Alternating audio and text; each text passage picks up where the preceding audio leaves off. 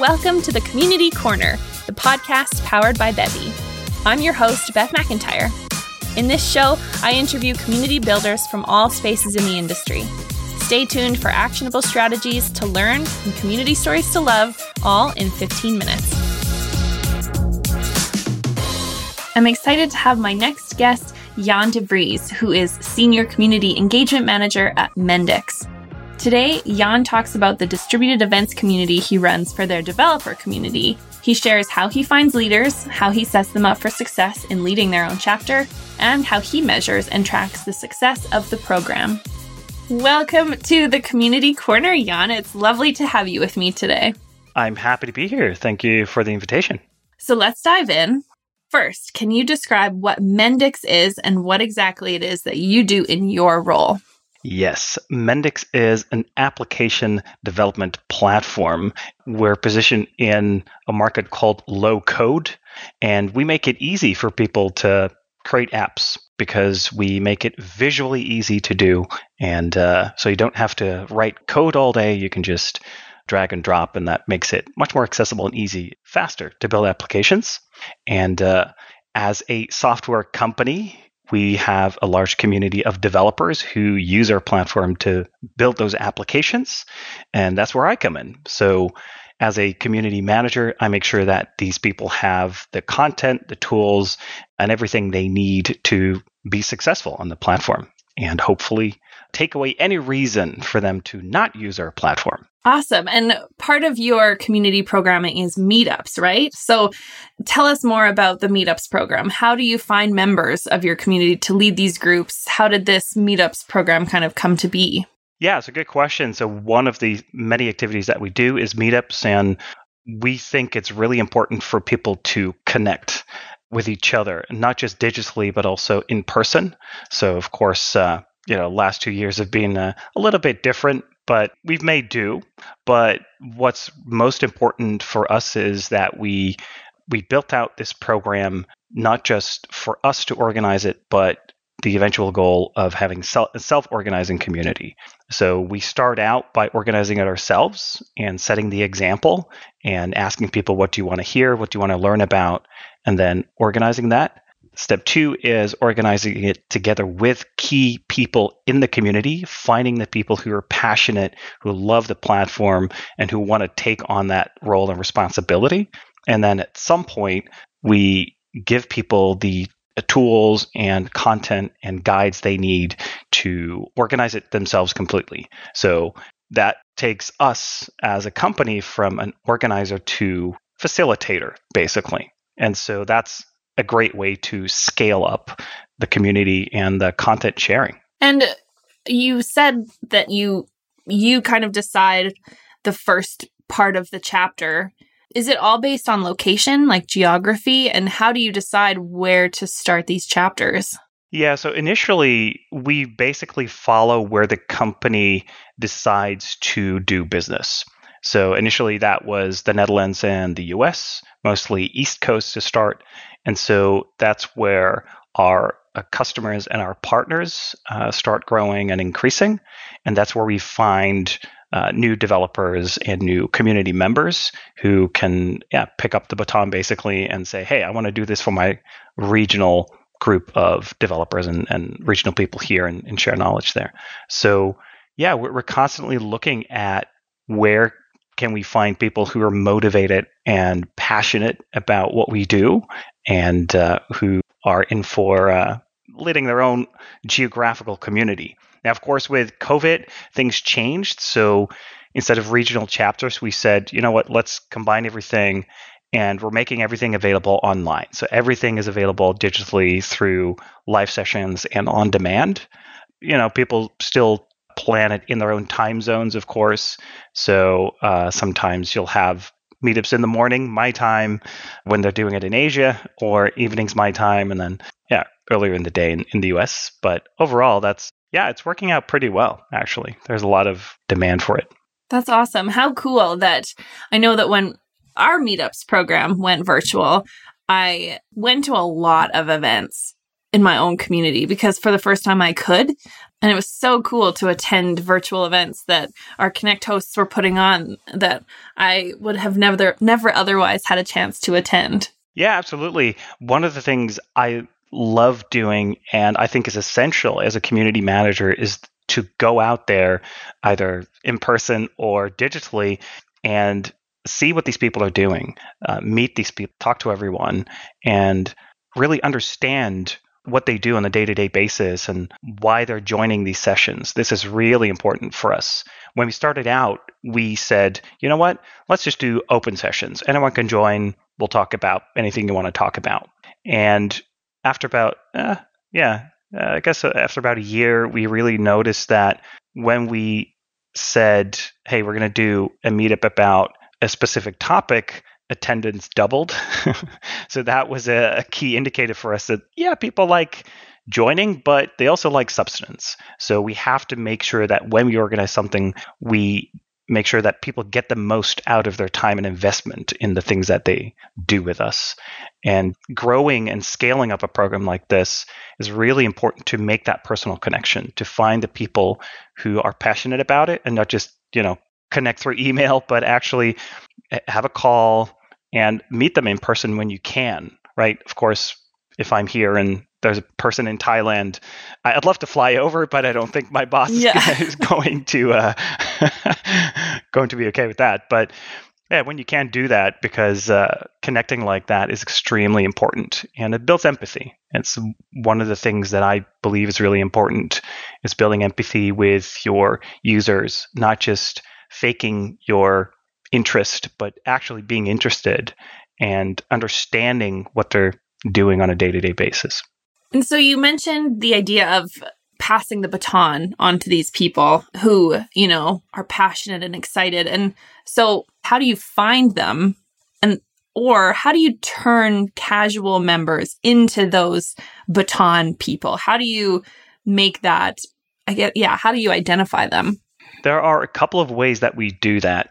The first one is internally, we ask our partner teams, our CSM teams, uh, our salespeople, marketing people to identify them because they're in contact with specific accounts on a regular basis. And they can often see, like, hey, this person is really technical, is excited about the platform. Maybe they're interested. So that's good to know. The second uh, way is through our platform itself. So we can see the activity on our platform, everything they do in our ecosystem. And we have a very comprehensive ecosystem that we've built with our own platform. So that really mm-hmm. helps identify uh, their activity and what they're interested in. And, you know, going out there, meeting people. When you go to one meetup, you, you know, sometimes there's 100 people. And unfortunately, I can't talk to 100 people. But when I talk to 10 or 20 people, there's always someone who's interested. And I'm like, hey, that's, you know what? I need to follow up with this person. And so, yeah, I often do. And I give them a call and uh, sometimes it works out, sometimes it doesn't. But yeah. And another way, I guess a fourth way is people actually reach out to me and they say, Hey, I've been a user for a long time and I really want to take it to the next level. My business is expanding in this and this region and I want to do this and this and this. And I'm like, Yes, let's do it. This is that the fourth option, that's the optimal option when someone comes to you and says, Hey, I want to do this because they're already motivated. You don't have to spend a lot of time convincing them and all that stuff. Yeah. Awesome. And the idea of having those one to one calls, while it isn't scalable because, you know, that it's not automated, I agree. I think that that's such an important component of a meetup program is talking to the leaders of your chapters, the people who are volunteering their time. Yeah. And getting to know them on that personal kind of like synchronous level to have that first conversation. Yeah. Yeah. And what you also see, especially when you talk about regions, every region has their own users with their own challenges, their own problems they're trying to solve. And that's why I think it's really important to have a local community leader who understands that local community because they know best who are the right people to talk to, what kind of knowledge they need. Is it a video? Is it an event? Is it uh, personal guidance? Uh, whatever it is. So yeah, I, I really rely on on the local meetup leaders to know what's happening in the community. Yeah, makes sense. I mean, you can't be in that many places at once, not only because it's impossible, but also, I mean, I don't speak any other languages. So, like, I can't reach my community in Thailand as much as I too would love if my company would fly me there. And so we've talked about all the wonderful things and how you find your leaders and passionate people, but I would love to hear some like real talk. What are some of the biggest challenges that you've had with this program? And if you have any challenges that you're kind of going through or working through right now? Yeah, I think one of the challenges is, and I think you mentioned it a little bit before, is not just finding these people, but also making sure that we enable them in the right way. And instead of just having people say, oh, yeah, I'd love to do an event, it's like, do you want to do an event or do you want to do this on a long term basis? So it's often trying to get people into the right mindset of let's yeah let's let's talk about this one event but what about the next one and what about other things what about hey uh, do you know other people who might want to join you. And it's really grooming these people into thinking differently, thinking broader and bigger, because they mostly come to me thinking from their own perspective. And that makes sense, right? Their own company, their own goals. And they want to show the world, like, hey, look at what we did. And I'm trying to make them think about a mindset where they can think, hey, how can I learn? How can I teach people what I know? But how can I help others learn from each other as well? Because that grows the you know the knowledge and the skills in the community, which in turn is good for you as well. And that's a, that's a mindset that that you have to to switch. Yeah, for sure. There's so many components to these kinds of programs, these distributed events programs where you are responsible for the people who are leading the programs, you're responsible for their journey, setting the expectations, training them, making sure that they know what they're doing and they have all the resources they need. But then you're also responsible for the number of events that you're hosting and for how many people are showing up. And I don't know, maybe there's, you're also responsible for how many, you know, customer renewals based on if they attend the events. Um, so what are some of the metrics that you actually, that you use to measure success with this program? Yeah, that's an excellent question because, of course, we can create content, we can or- organize events all day, but the question is, of course, how does it add value to the company? That's the core question. And for community, tying it, especially for a B2B community that we have, it's uh, it's notoriously difficult to one-on-one relate this to, hey, company went to an event, oh, deal, right? It unfortunately, un- I wish it was that easy, but unfortunately, it's not. So what we look at is active users on the platform, so monthly active users. We look at what is their activity on the platform. So for example, if we do a live session, a live webinar, or a live build or something like that, we don't just look at how many people are attending, but we share the project files so that people can download those and build their own apps with those files. So basically, the most important thing there is how many people are downloading those files and how many people are making apps with those files and with those packages. Because the attendance and regist- registration numbers in itself don't really say that much. Of course, we track that and then we make a report and say, all right, so from these, let's say 200 people, X number were customers, X number were partners. We had a group of uh, students from this and this university who were really interested in this topic. So they're now teaching this in class, for example. So there are many different ways, and they all tie back to platform activity and engagement on on the platform. That's uh, yeah, those are the most important things for us.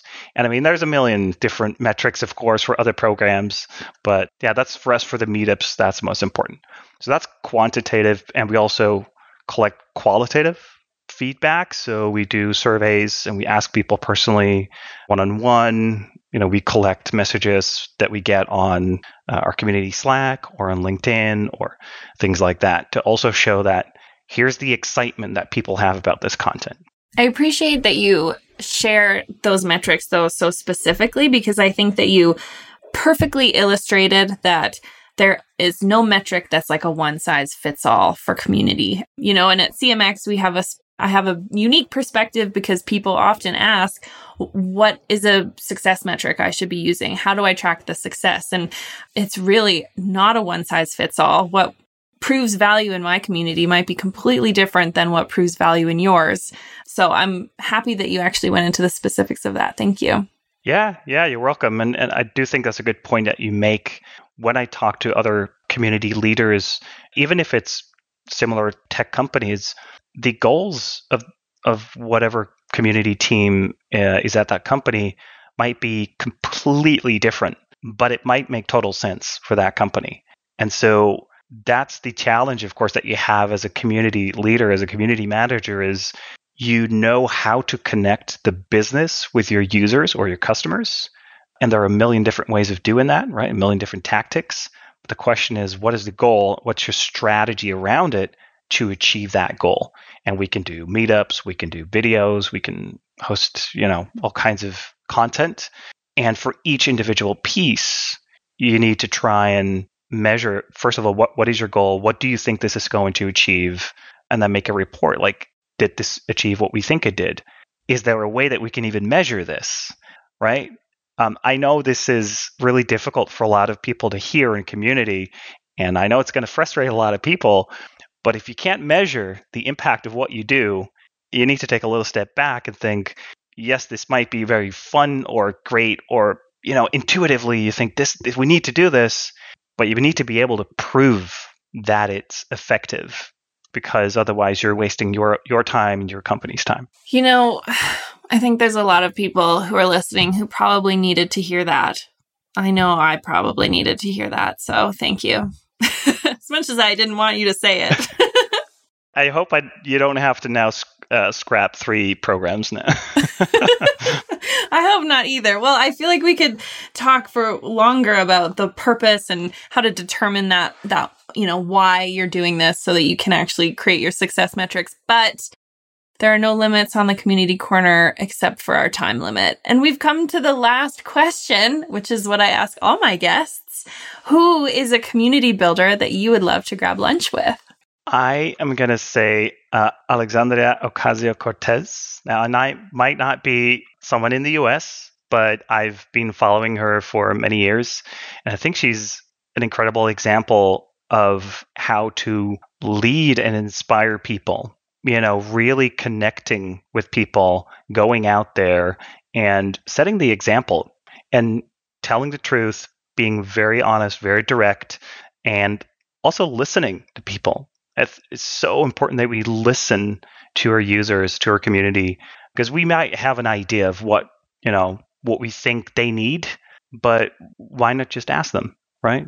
And uh, yeah, I think she's she's done incredibly well in I think you call it grassroots movements inspiring local leaders to go out there, joining them, supporting them, but eventually putting them in the spotlight and saying, look, this is your person that you need to go to.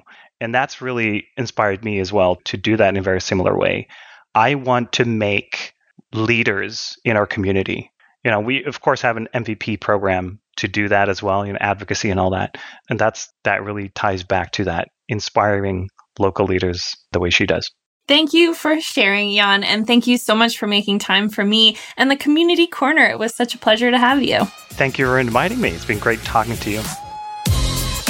Thank you so much for listening. If you liked the show, please leave a review on Apple Podcasts. If you'd like to learn more about how to create your own community, go to pod.bevy.com. That's pod.bevy.com. This is the Community Corner, and I'm Beth McIntyre.